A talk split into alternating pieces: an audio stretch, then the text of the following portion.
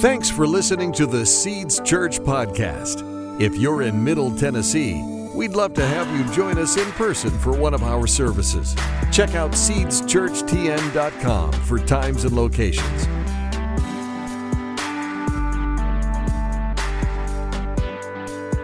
So, a couple jokes. I read about a fourth grader who wanted to celebrate his birthday, but he was on crutches due to a cast on his broken leg. And when it was time to go to school, he couldn't carry the cupcakes into the school that he wanted to share with his classmates. So his mom asked their sixth grade brother, Noah, to help his brother carry them in. And Noah said, Well, I could, but I'd prefer not to. So, spotting a teaching moment, his father asked Noah, Son, what would Jesus do? To which Noah responded, Jesus would heal him so he could carry his own cupcakes. All right, one more. Uh, in the foyer of a church, there was a young boy, and he was looking at a plaque that was up on the wall with, name, with names of men and women who had died in various wars. And the pastor was there, came up next to him, and, he, and the boy asked, he said, Pastor, who, who are these people? And the pastor said, These are members from our church over the years who died in service. And the boy asked, The early service or the second service? All right. Well, let me pray, and then we're going to dive into God's Word. I hope you brought your Bible either electronically or physically, if you're like me, and um, we'll, we'll learn some things from God's Word. Um, Father, I just want to thank you for the opportunity to share your Word with your people. And Lord, I pray that you'd help us all to receive your Word. We choose to treasure your commands within us, incline our ear to wisdom, and apply our hearts to your understanding. Lord, we just cry out for discernment and we lift up our voice for you to give us understanding, God, in everything that your word says. And we choose wisdom, godly wisdom, your wisdom above silver and gold. And our heart is to search for her as hidden treasure.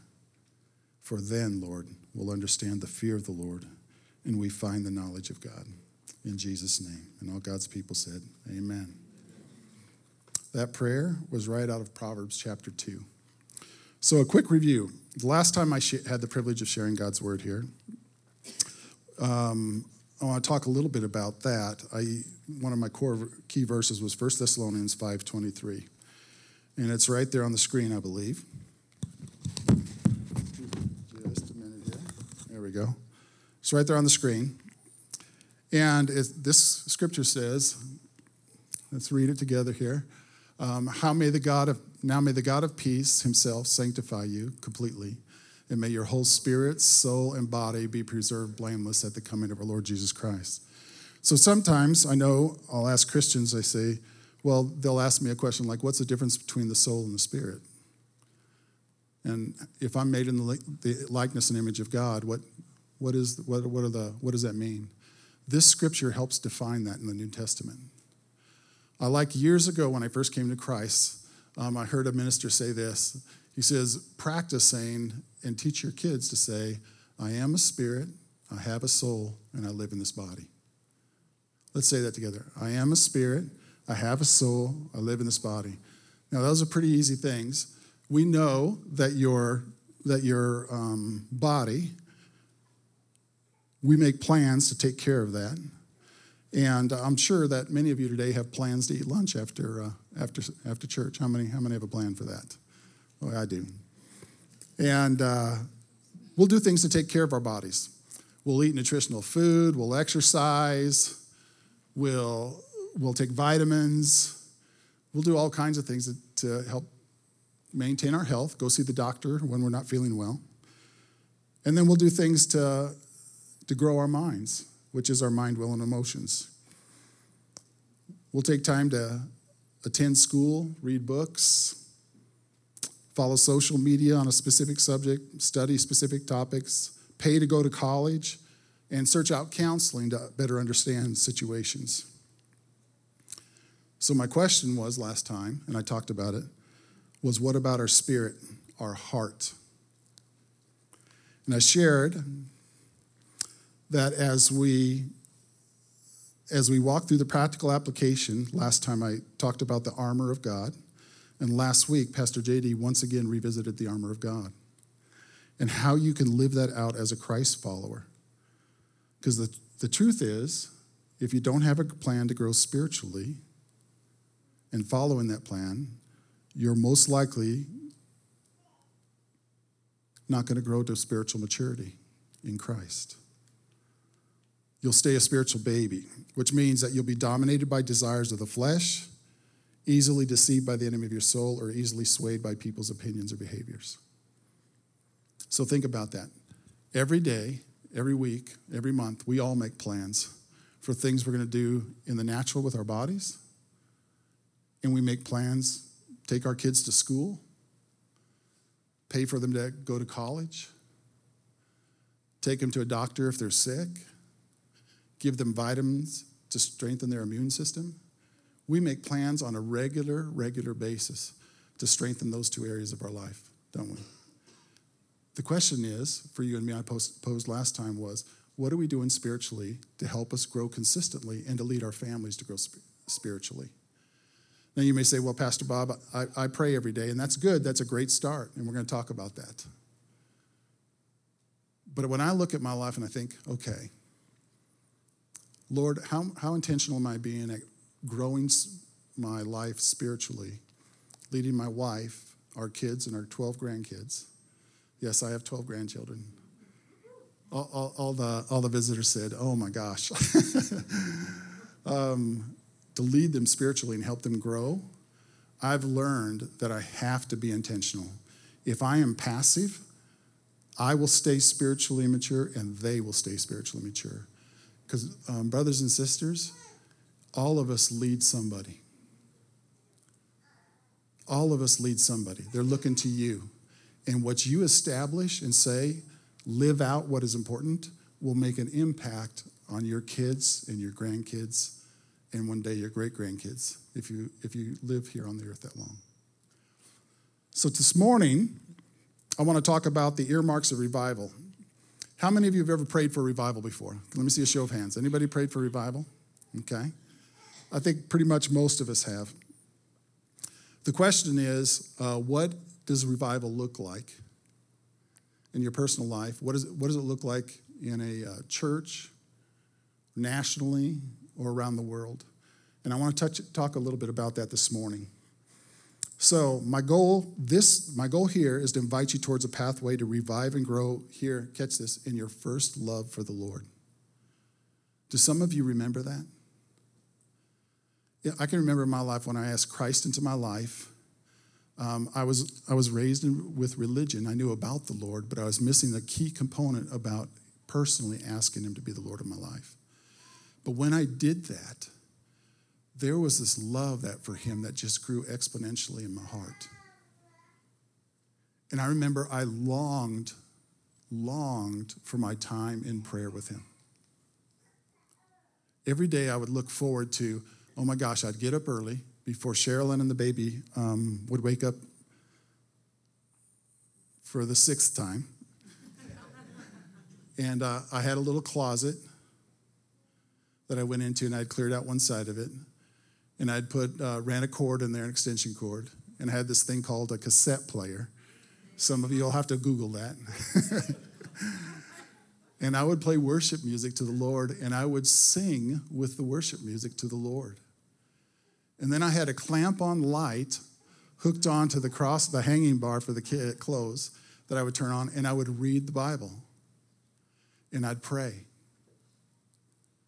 And here's what happened my love for him continued to grow and wax stronger. In God's presence, like many of you experience here on Sundays when we worship him, God's presence would come into that closet and I would, he would meet with me there. And in the midst of my praying and worshiping, I learned to be quiet and I started asking the Lord questions. And his spirit, in the still small voice, would speak to me. I remember one time I was just, man, I, I, was, I was new at this as, as could be. And I remember asking the Lord, Lord, I, what about this situation with Sherilyn and I? And Aaron was probably two years old, and She was probably pregnant with Katie, our second child. We have four grown children. And uh, I said, Lord, what about this, this, and this? What do I need to do about that? And the, and the Spirit of God spoke to me and said, Study my word. And I responded, I don't have time to study the word. I need an answer to these questions. but he, the Spirit of God kept speaking to me so gently study my word. Do you know why? Because all the answers to your life's questions are right here in this Bible, the Word of God. But I didn't know that as a new believer. But what I did know was I loved Jesus with all my heart. And I was so grateful for what he had endured for me to receive the free gift of salvation.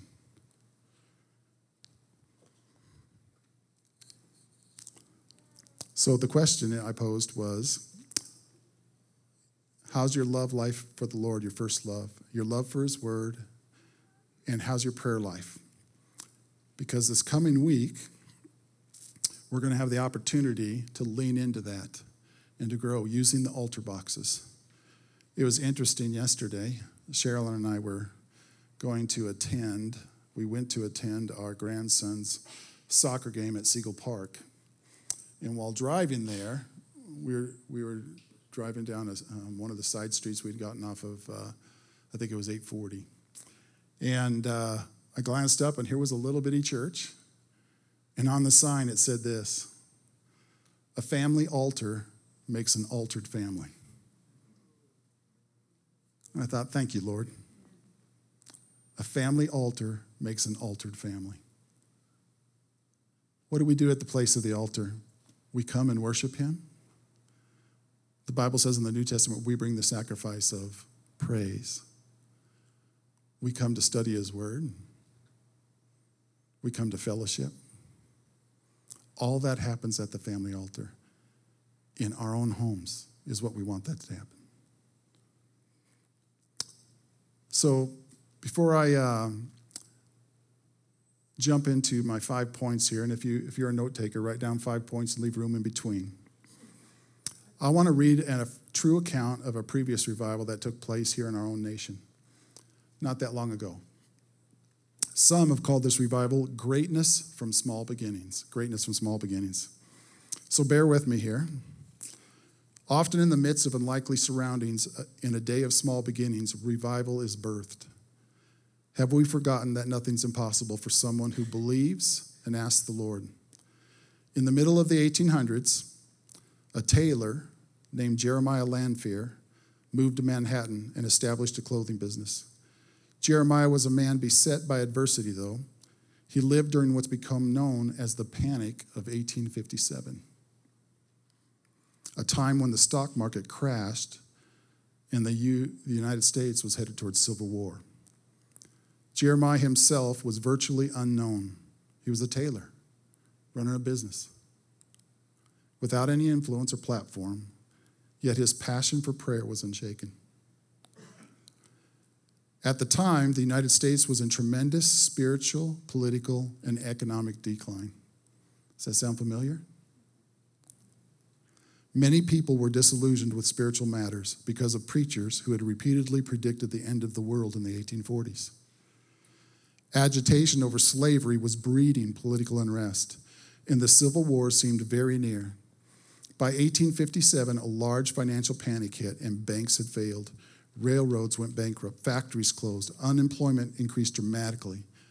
Statistics tell us that one out of four families weren't working across this nation. In lower Manhattan, a Dutch Reformed church was steadily losing members, largely because of population changes owing to immigration. Looking for help, they hired Jeremiah Lanphier, who was a layman, to try to reverse the trend with an active evangelistic visitation program. Despite his visitation ministry, though, church members were not gathering and the small church continued to decline. In a risky step of faith, Jeremiah rented the hall on Fulton Street, still there today, and began advertising prayer meetings. On Wednesday, September 23rd, the invitation to drop by during lunch hour was printed and dispersed. The first week, six people showed up and they prayed. The same, the same invitation went out the second week, And by the time of third, no, and 20 people came and prayed. By the third week of Jeremiah's advertising, his prayer meeting had 40 participants. And the people asked to continue holding daily prayer meetings. Something had started with this small group of believers, one person. Sometimes the enemy of our soul says, You're just one person, you can't make a difference. That's a lie from the pit of hell. One person can make a difference. You can make a difference in your family. You can make a difference where God's planted you at your place of work. You can make a difference in a church. Then on October 10th, so this is 17 days later, on October 10th, the stock market crashed. And suddenly, people began flocking by the thousands to prayer meetings. Within just six months, 10,000 people were gathering daily for prayer in New York City alone. Soon, churches all across New York overflowed with daily prayer meetings. Tom will appreciate this. Fire departments and police stations opened up their facilities for prayer, and local businesses set aside rooms for employees to pray. Along with New York, many other places were being swept into the revival. Chicago's Metropolitan Theater was being filled with, for prayer with 2,000 people daily. Another group of 2,000 people were assembling for daily prayer in Cleveland, Ohio. Ohio. In St. Louis, Missouri, churches were filled up for months at a time as people met and cried out to God. And the movement swept over the eastern seaboard and pushed westward into our nation. Citywide awakenings struck Cincinnati, Ohio, Louisville, Kentucky, Detroit, Michigan, Indianapolis, Indiana, and innumerable smaller cities and towns across our nation. In February of 1858, George Gordon Bennett of the New York Herald newspaper gave extensive coverage to the prayer re- revival. Not to be outdone, the New York Tribune de- devoted an entire issue to the news of the revival in April of 1858. News of the revival traveled west by telegraph. This was the first revival in the history of man in which media played an important role. From the United States, the revival spread to Ireland, Scotland, Wales, and England. For two years, approximately 50,000 people a week came to Christ. Within a year of the start of the Fulton Street prayer meetings, over a million converts joined America's churches, and thousands of existing church members were born again or revived in their faith. What started as the panic of 1857 became the Great Awakening of 1857. So, what was the revival's lasting fruit? In this revival, it was the lay people, not the ministers or church leaders, who led the momentum. It was prayer rather than preaching as the main focus. The meetings themselves were informal. Any person could come up to pray or speak or lead the others in a song or give a testimony. They, had a, they held a five minute limit to allow as many people as possible. The movement spread like wildfire and had outstanding fruit accompanying it. Reminds me of the recent revival at Asbury College in Kentucky. Some of the fruit was the fact that all of the school classes became interested in salvation. Thousands of backsliders returned to the Lord. Conversions greatly increased, and they saw Christians desiring greater discipleship and a deeper instruction in truth. Now, catch this. Many families established, established daily devotions as a family and entire communities underwent a noticeable change in morals. Preaching, which in many places had become intellectual and lifeless, now concentrated on the truths of the gospel of Jesus Christ and the power of the cross. As James Buchanan of Scotland summarized, it was, it was a time when new spiritual life was imparted to the dead and new spiritual health imparted to the living. Jeremiah Lanphier's obscurity his lack of training and his lack of financial resources didn't stop him. Why? He was so enamored with Jesus that he prayed his way through obstacles, making the most of his season of life. Zechariah 4:10 says this: Who dares despise the day of small beginnings? Since the seven eyes of the Lord that reigns throughout the earth will rejoice when they see the chosen capstone in the hand of Zerubbabel. The phrase small things is particularly relevant to our journey with the Lord. Why? Because God resists the proud, but gives grace to the humble. In this manner, we see a theme of great revivals and revivalists being raised up from obscurity. Here's why. You see, obscurity is the seedbed for revival. It's proven throughout history. There have been many, many revivals. And when we study moves of God, we find a pattern of the Lord operating in an opposite manner to worldly expectations. We must remember that God works through the, through the dynamics of heaven rather than the mechanics of men. I have a book I've referred to and read when I went through a Bible college, but many times since. It's called God's Generals by Robert Liardon. It's written about men and women of God used by the Lord, but they were instruments simply by the Lord for a revival that happened in their city or their nation, or in some cases around the world. And some of them were just like Jeremiah Lanphier, the most obscure, unnoticed, unlikely person that you would expect to lead a movement. A great example, and I can remember her from when I was a kid, I'm old, that, old enough to, is Kathryn Kuhlman. She herself would say she was not beautiful, she wasn't well spoken, she didn't have any tremendous gifts or talents. She simply said, Lord, I'm available. And I'm going to pray. And as she did, she got to know the Lord. And the Lord started work, working miracles through her. And a ministry was birthed. And she ministered to people that, in the short run, came locally and then citywide and then started to nationwide until the ministry grew to the point in the 1960s she started at the leading of God in obedience to Him a Sunday morning TV series led by Kathryn Kuhlman. The title to it was I Believe in Miracles.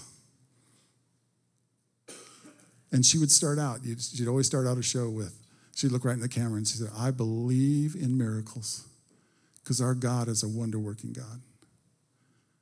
And God would give her words of knowledge, She'd pray for people for healing.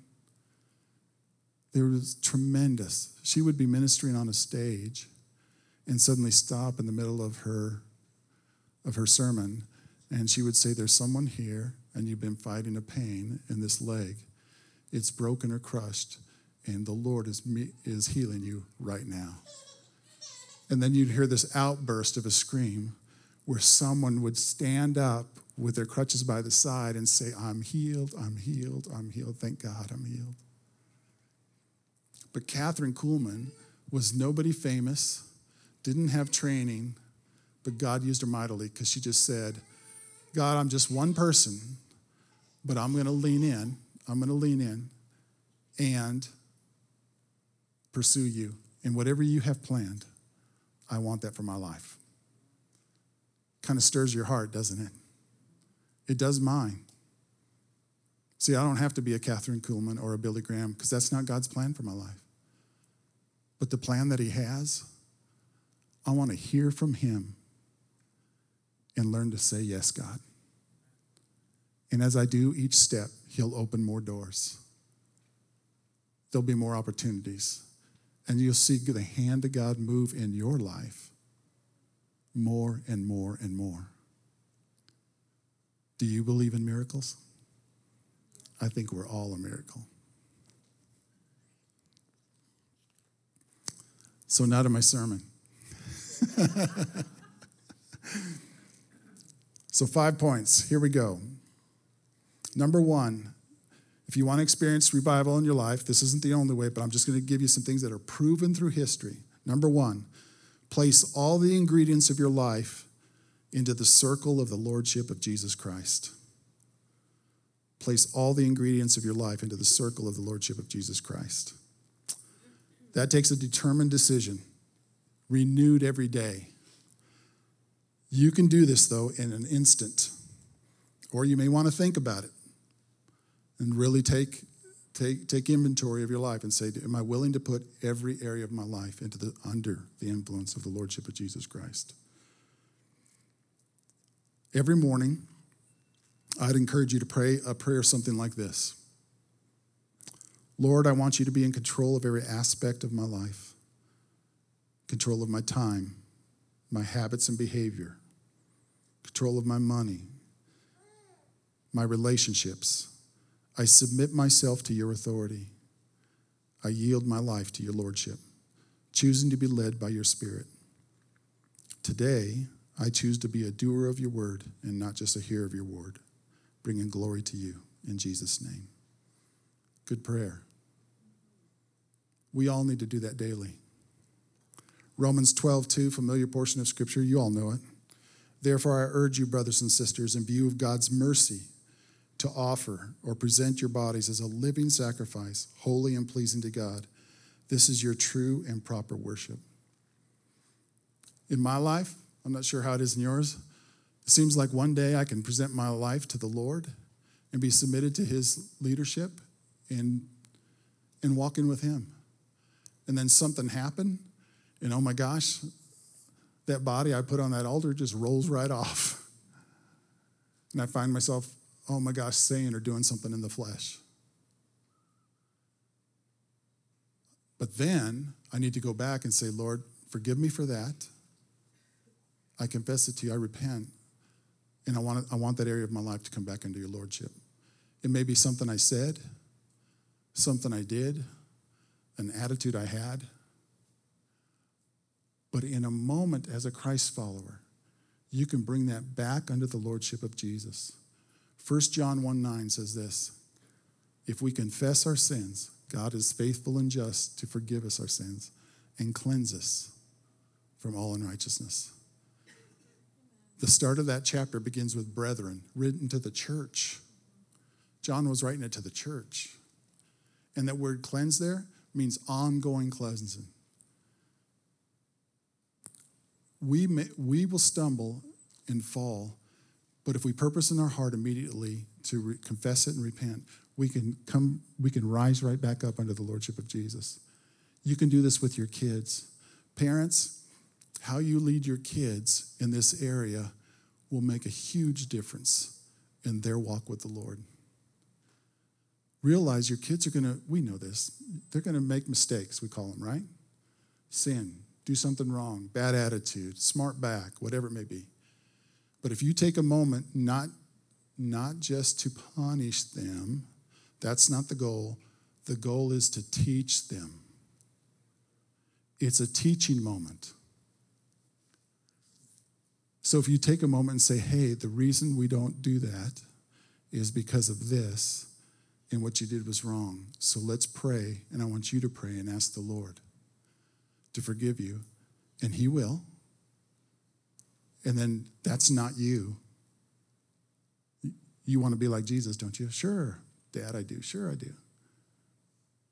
Well, then do this next time. But it takes an investment of your time, but it'll make a huge difference with your kids.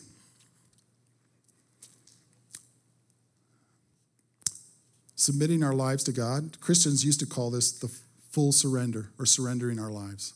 Anybody heard of that before? I know it's not in vogue currently, but the spiritual concept of that has never been more needed in my life and yours and in our nation. James 4 7 says, Submit yourselves then to God. Resist the devil, and he'll flee from you. Come near to God, and he'll come near to you. Wash your hands, you sinners, and purify your hearts, you double minded. Number two, Never miss a day without a personal closed door appointment with God, allowing Him to speak to you through His Word and responding to Him in prayer and repentance. Never miss a day without a personal closed door appointment with God. In a, you know what? In a marriage, it's hard to keep the romance alive if the couple, if the couple never communicates. If they don't talk to one another, if they don't engage, listen, interact. Well, it's hard to keep the revival fire of love burning in your heart if there's no regular planned communication with the Lord. Now, I know some Christians struggle with this, and I understand that. I did for a period of time in my walk with the Lord.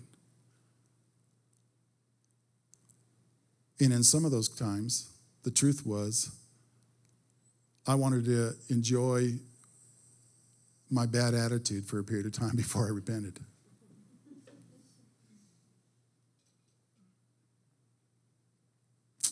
But I've learned his way is the best way. Realize it's a quality decision of living out of your priorities. So here's a question for you, folks. If you aren't hearing the voice of the Lord consistently, the first question I have for you is How's your daily private time with the Lord going? How's your daily private time with the Lord going? I strongly encourage you plan a daily time with the Lord. It doesn't have to be at 6:57 a.m., although if that works for you that's great. But have it with the Lord. When you come to him and you say, "Okay, Lord, this is my time with you."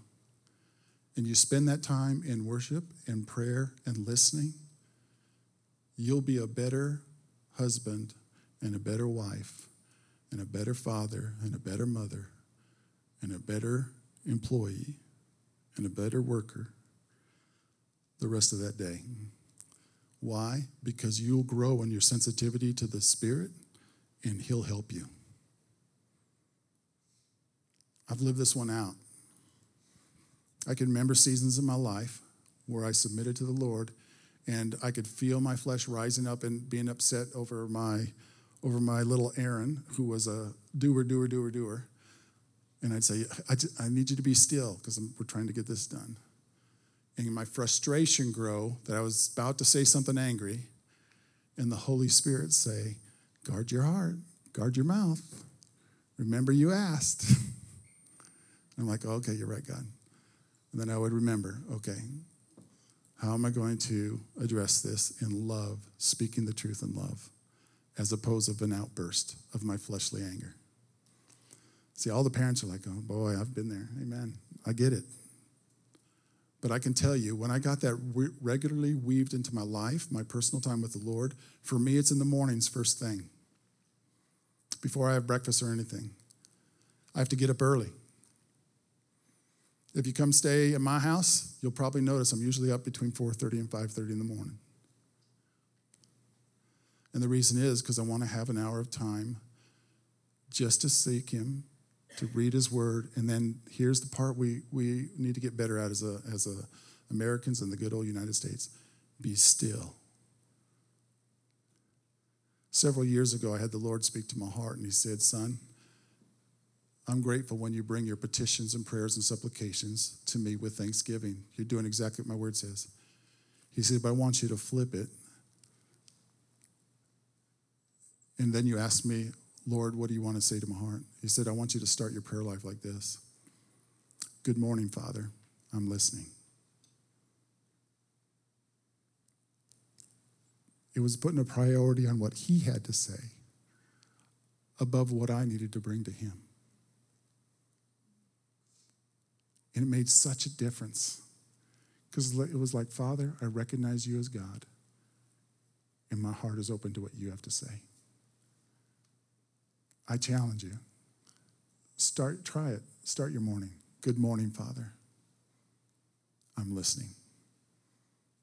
And then listen for the still small voice of the Holy Spirit. He'll speak to you. And you know what? You'll walk away from there being empowered by the Spirit of God to be a better wife, a better husband, a better father, a better mother. I've lived it out. It's made a difference. Amen, Pastor Bob. All right. Matthew 6, beginning with verse 5 says, And when you pray, you shall not be like the hypocrites, for they love to pray standing in the synagogues and on the corners of the streets, that they may be seen by men. Assuredly, this is Jesus speaking, I say to you, they have their reward. But you, when you pray, go into your room, and when you have shut your door, pray to your Father who is in the secret place, and your Father who sees in secret will reward you openly. And when you pray, do not use vain repetitions as the heathen do, for they think they will be heard for their many words. Therefore, do not be like them, for your Father knows the things you have need of before you ask Him. In this manner, therefore, pray. The Lord's Prayer Our Father who art in heaven, hallowed be your name. Your kingdom come, your will be done, here on earth as it is in heaven. Give us this day our daily bread, and forgive us our trespasses, as we forgive those who trespass against us. Lead us not into temptation, but deliver us from evil. For yours is the kingdom, and the power, and the glory forever. Notice in that portion of Scripture, Jesus twice said, when you pray, not if you pray. The Gospels, you can read through them, they'll record how Jesus rose early before daybreak and would go off by himself and pray and listen to the Father. Now, I understand everyone's schedule is different. I, I get that. But I would encourage you, wherever you can weave it into your life, if you don't have a daily, personal, private time with the Lord, make that decision this week. We've given you the altar boxes. It's all about prayer. Seek seven days of prayer. This is your opportunity to establish that in your life, to begin a new routine, to say, I'm going to lean in spiritually and grow in this area. I know life's busy. I get it. You may have to be like me. You've got to get, up a little earlier. More than likely, it'll probably just take away from some of that time we spend on social media. I love you, church. I read a statistic just recently that says the average person now in the United States spends 3.4 hours on their phone a day. Three hours. Checking, responding, searching, crazy. Psalm 5, verse 3 says, In the morning, O Lord, you hear my voice. In the morning, I lay my request before you and wait in expectation. Catherine Marshall's. Anybody ever heard of Catherine Marshall before? She was a lady who wrote several books, mightily used by the Lord, particularly as an intercessor in prayer. She said this. He said, God, she said, God insists that we ask, not because he needs to know our situation, but because we need the spiritual discipline of asking.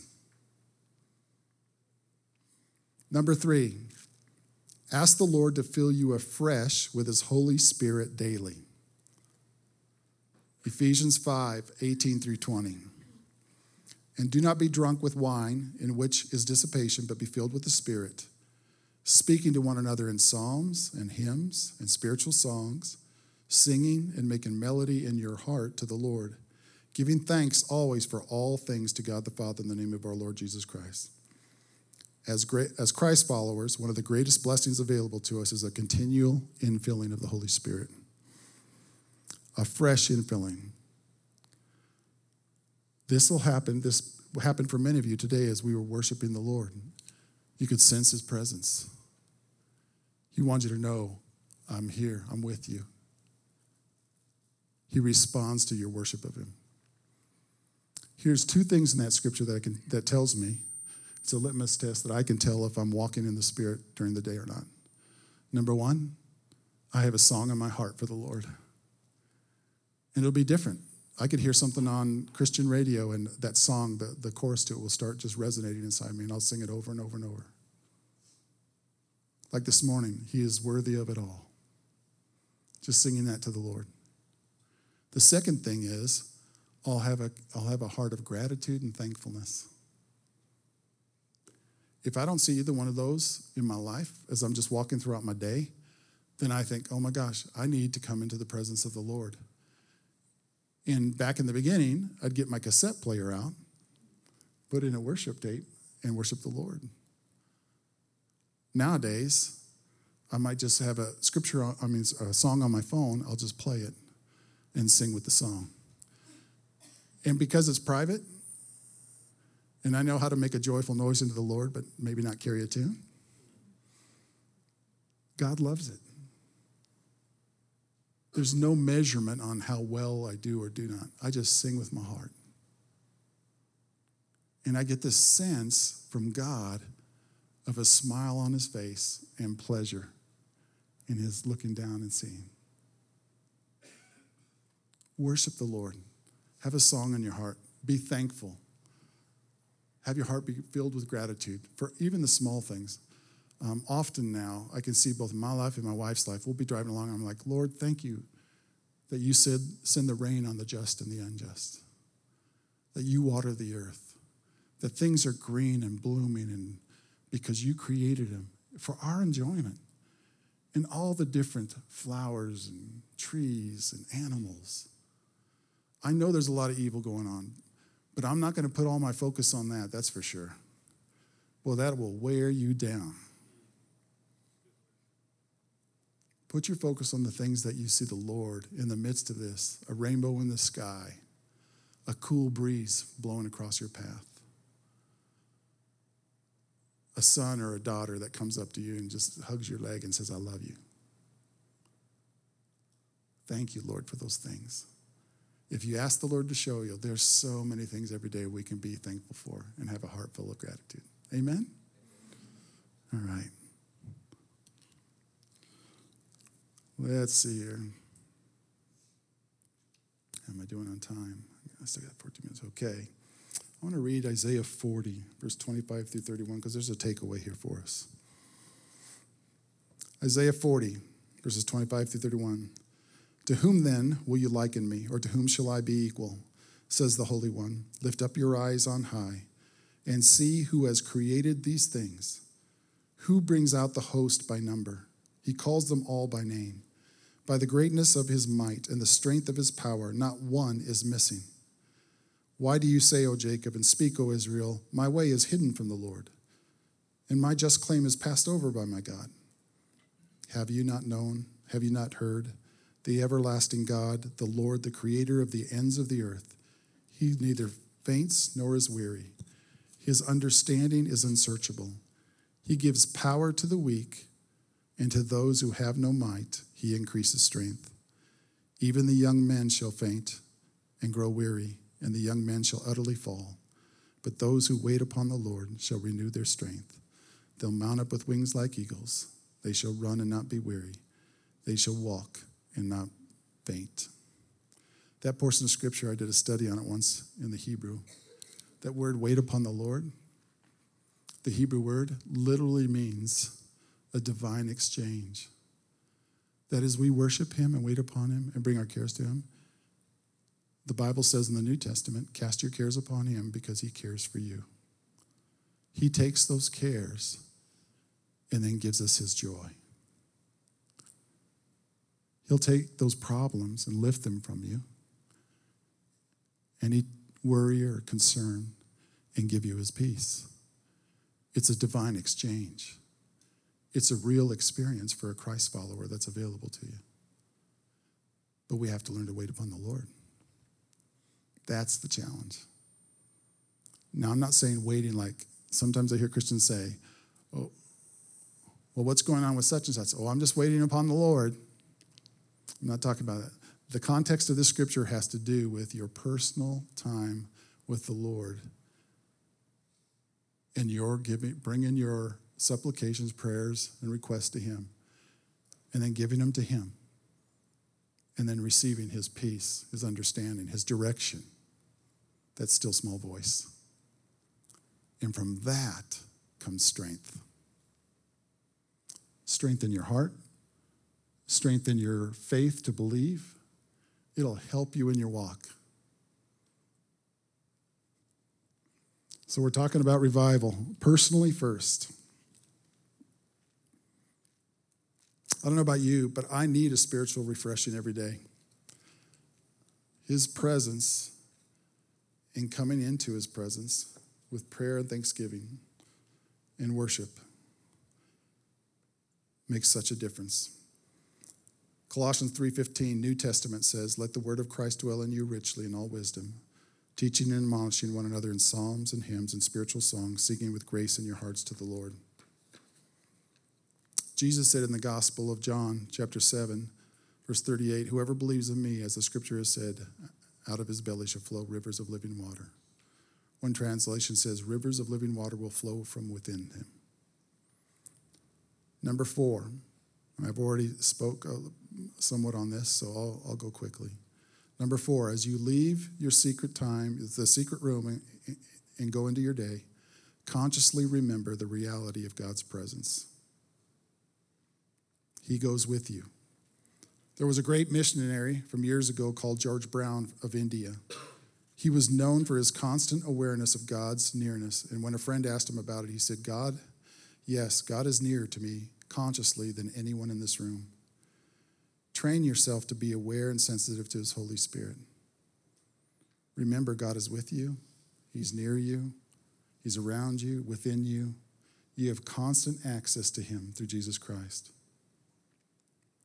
I want to share the story. I've shared this once before a long time ago. I had a friend, Ray Stockton, when we lived in Colorado, and we were selling our home um, to move to Dallas uh, so I could attend uh, Christ for the Nations Bible College. And um, God did a supernatural work in the selling of our home when we first made the decision okay, God, we're going to do this, which is another part of the story.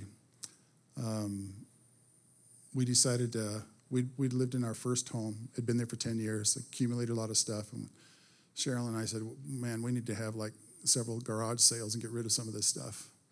Anybody ever accumulate a lot of stuff? Boy. So we had this, we decided to have a garage sale. It was in June of uh, 94 that we made the decision God will submit and I'll resign the position I have and had have 13 plus years for the owner of a business, and um, we'll relocate to Dallas and I'll enroll. So we said we're going to have to sell a bunch of stuff and hopefully clear it out, then do some paint touch up. And I'd been working on the basement, as some of you know, for five years trying to finish it because I bought the house with a completely unfinished basement, just four concrete walls. But had built it out, but still needed to paint and trim, that kind of stuff. And um, Oh, and the drywall. Uh, put, the, put the tape and mud the drywall and sand it, do all that. So um, Cheryl and I are thinking, okay, we can have a couple garage sales. We can start working on the house. Maybe we'll be done, have it ready to put on the market by November. Um, and if the market's good, we can sell it. And maybe, maybe I can jump in at the beginning of the semester in January of uh, 1995. So we had our uh, first garage sale, first one we'd ever have had all this stuff out on the driveway in July, beginning of July. Colorado, it's warm. I'm out there in uh, short trunks and a, and a polo shirt. And uh, people are milling around looking at the stuff. You know how they do at a garage sale. Will you take this? it's only 50 cents. you want me to take a quarter? Um, anyway, this gentleman pulls up in a very nice car in front of the house, uh, gets out of it, He's got a three piece suit on, very nicely dressed, well groomed. He comes up and just kind of glances over everything. I uh, walk over to him. So as I recall, I said, may have said something like, uh, Is there something I can help you find or something you're looking for particular? And he said, Well, how much you want for that um, ping pong table? So I told him the price we had on it. And so he said, uh, he said, well, are you just having a garage sale, or why, why are you having a garage sale? And I said, well, we're actually taking a first step on trying to clear some, sell some stuff because we eventually are going to put the house up for sale. And the gentleman says to me, he says, uh, You're going to put your house up for sale? And I said, Yeah. He says, Well, I may be interested in your house. He said, You mind walking me through it? And so I did. And 14 days later, we had a contract on the house. Never put a, never got a realtor, never put a sign up. God sold our house. And in the midst of that, God brought people to help us because one of the agreements was can you finish out the last 10% down in the basement? Put the trim up, paint the place, you know. So word got out that Bob and Sherilyn would be moving. We sold our house. And a gentleman we knew, a brother in the Lord named Ray Stockton, gave me a call. And Ray was owned a drywalling business. And he said, Hey, Bob, I hear you're moving. I said, Yeah. And uh, he said, Moving down to Dallas to go to Christ for the Nations. I said, Yeah. he said, Well, I understand you. Uh, sold your house. And I said, We did, but we got to do, there's some things we got to do. He says, Well, I want to help you with that. And he said, What do you need done? So I gave him the list. I said, These are the things that I need done. I said, um, Shoot me a price. And he said, God's already spoken to my heart. The cost is zero, and we want to do this for you. So he came in, brought his crew, and they finished mudding and taping and painting and trim and did that. And we sold the home and signed the contract. People came to help us load the truck, and we drove down in August to Christ for the Nations, had bought a purchased a house down there without a job.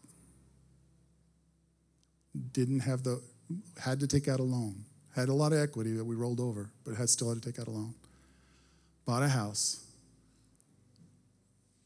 and enrolled and started school at the end of August.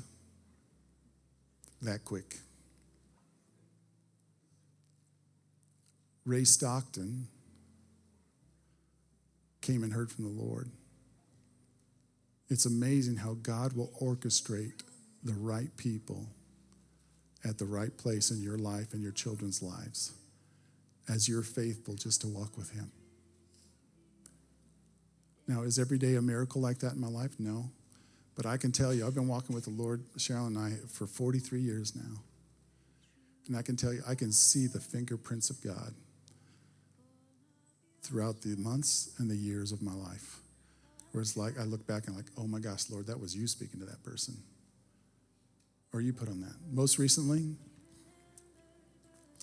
I, uh, I was in an accident. Um, most people here don't know that. Uh, but I was in a car accident about uh, three and a half weeks ago. And uh, it was just a uh, fender bender, but it was my fault. I was exiting off of, uh, on the exit off of I 24 on Medical Center Parkway. And it was during the rush hour. And so I pulled up there, and there's a line of cars. There was like three, four cars in front of me. And we're all one at a time waiting for an opening on Medical Center so we can turn and go. So I'm like fourth car in line. I have my truck. And um, we're waiting one, two, three. Then there's just the guy in front of me, and then me next. And the guy in front of me saw an opening in the lane closest, so he started to pull out. So I looked back to see if there was time for me to go, and he stopped. So I hit his Volkswagen Passat, I think it was, right in the rear, going about five miles an hour. But with my big truck, which is all steel, didn't just make a dent in this vehicle. But we're both drivable. So we we were there, you know, and then the traffic, you know, you got a line of cars behind you, and the people are like, stupid. Why'd you have to have an accident here? How am I going to turn right? It's a rush hour. What are we going to, you know? So I get out of the car. We make, I made sure he's okay. And uh, I said, hey, I said, we can wait here for the police if you want to, or we can drive further down. I'll follow you. So this is my fault right up front. I said, we can exchange information and start the process. He said, sure. So we did. We drove, drove down. It was still drivable and pulled over, exchanged information. And uh, he said, Man, he said, I come that way all the time. They should put a light up there. And I said, Well, I said, I'm sure sorry that I wasn't double checking before I moved forward and ran into you. But I'm grateful that everyone's just fine. And it was just him, he was just by himself and I was by myself. So when it hit my vehicle, it uh, broke the uh, radiator and uh, a line that comes to the transmission to a box up front and pushed it in. And so underneath my truck, I mean, it was just running out like a sieve. And as I started to drive down, further down into the parking lot, further down, I could feel the transmission engaging, disengaging, engaging, disengaging. I thought, oh my gosh. So I called my insurance company, State Farm, been with them for, oh my gosh, probably 30 years. Said, hey, this is what happened, this is what uh, I need to start a claim, and uh, I know I got full coverage on it because I always carried all my vehicles. And they said, well, actually, Mr. Dudley, you have, you have uh, comprehension but not collision. I said, you are kidding me. And they said, no, sir, I'm looking at the policy right here. so, praise the Lord. no, I said, really? I said, when I sold my Malibu and transferred that over, I had, I had the car. It was comprehensive and collision. It did not not go over. I don't know how that transpired, but you, you, you don't have collision on it. Okay. So the bill was going to be on me. of course, they would cover the gentleman driving the other car. And so we got rolling on that. And uh, so my son, he heard about it, calls me up, hey, dad, What's going on? I said, Well, I've been calling State Farm to their call center on wait repeatedly, trying to get a tow truck to come out and tow the, tow the vehicle to where I want, to, want it to go. They said, Well, my son Chris said, Well, where do you want it to go? And he said, Well, I'm not sure yet. And I'm thinking of a couple places that might do the repairs, but I don't know how much it would cost. And so he said, Well, hey, let me call my friend Eugene and Leo and see if one of them can come out there and with their tow truck and just tow your truck vehicle. And I said, Okay. So he did. So Leo was at a game with his kids that evening. He goes and gets their tow truck and comes out and tows me and hauls me to their place out on the east side of Murfreesboro off of Flat Rock and uh, tows it there and leaves it there. And um, Chris said, Hey, I already talked to him. They're going to do the repairs on it for you, and you know he'll be better than a regular body shop on price. So I said, Great. So uh, I'm waiting. He's trying to find the bumper got bent in like close to the wheel with a gap. And of course, the transmission box, uh, the box that fed the line into it, had to be replaced along with the line and stuff. And so he's working on it. And I keep calling him, um, Hey, uh, you thought it was going to be done by Monday. It's like it's Tuesday. Can I come pick up my truck? Well, Mr. Dudley, he's just a good old boy. um, older than me, but just works, and God has blessed him. And um, Mr. Dudley, he said, I just haven't been able to find that part yet. He said, you call, me, you call me back and on Friday. Okay, I call him back on Friday. Mr. Dudley, I found that part. They got it, but it was the wrong part for the bumper replacement. So I'm still looking at a salvage yard. Okay. Should do you have an idea or whatever? Well, I, I should have by Thursday next week. Mr. Dudley. so this went on for several, three and a half weeks now, about three weeks, three and a half weeks. So I went, uh, I called him this week, Thursday. I got that part. I'm putting it on now. You can come pick it up tomorrow. So uh, Friday, we went there to pick it up. And uh, Eugene, he has an amazing testimony. Has God blessed him? But uh, I said, Eugene, thanks for it. Shows me the truck. It, it's a part replacement off of a salvage yard for the bumper. But um, put a new put a new box in it for the transmission. Put transmission fluid and um, antifreeze. Um, reconnected the light, all kinds of things. So that that being said, I said, Eugene, I said, how much do I owe you? Three hundred dollars, Mr. Dudley. I said, Eugene. I said, I know the parts probably cost you that. I said, here. I said, um, when you told me 300 on the phone, I borrowed a check. Here's 500. Nope. You take that check back. I said, no. I tried to put it in his pocket. He said, no. He said, you take that back, $300. I'm not going to take any more than that. So $300 to repair my vehicle and reconnect that. It was a, and it wasn't even something like I prayed and said, Oh Lord, please, God's favor just on your life as you seek Him and put Him first. I'm telling you that daily established time, it'll make a difference for you and for those entrusted to your care that you're leading. Walk with Him, talk with Him, establish that in your life. His desire with all his heart is to have fellowship with you on a regular basis. You're his kids. All right. I Wasn't planning on sharing that at 11:33. I got to close out fast. Let me give. Um, I did point number four. Let the closeness. Oh, number five. Let the clo- closeness of your walking with the Holy Spirit reflect on your face. Ecclesiastes 8:1 says, A person's wisdom brightens their faces and changes its hard appearance. Now, I realize you can't walk around smiling all the time. I get it. And that troubles and grief and attacks it may intrude, and you have moments of requiring serious thought. I get that. But biblical joy is real, and it's something from within you, from the Spirit of God, not dependent upon the circumstances outside. It's real. Philippians 4 4, New Testament, rejoice in the Lord always. Listen to this. Pastor JD on the video mentioned Charles Wesley. He said this Even when we don't control our emotions, we can choose our attitudes. Trust God with our burdens, turn problems into prayers, and as Charles Wesley said, laugh at life's impossibilities. Laugh at life's impossibilities. Why? because you have a God of the impossible. None of us is easy. None of it's easy, and I understand that. But I want you to be intentional in your heart. Lean in these next seven days. Set aside time to seek the Lord. Lead your husband, lead your wife, lead your kids, lead your neighbors if they will. But have a time with the Lord and let it be the beginning of a spiritual habit and routine that you have established or are just reinforcing if you've already established it in your life. Thanks for listening. Stay connected with us at seedschurchtn.com and on social media. Our mission at Seeds Church is to help people discover who God created them to be and equip them to do what He called them to do. One of the easiest ways you can help us accomplish our mission is by simply sharing this podcast.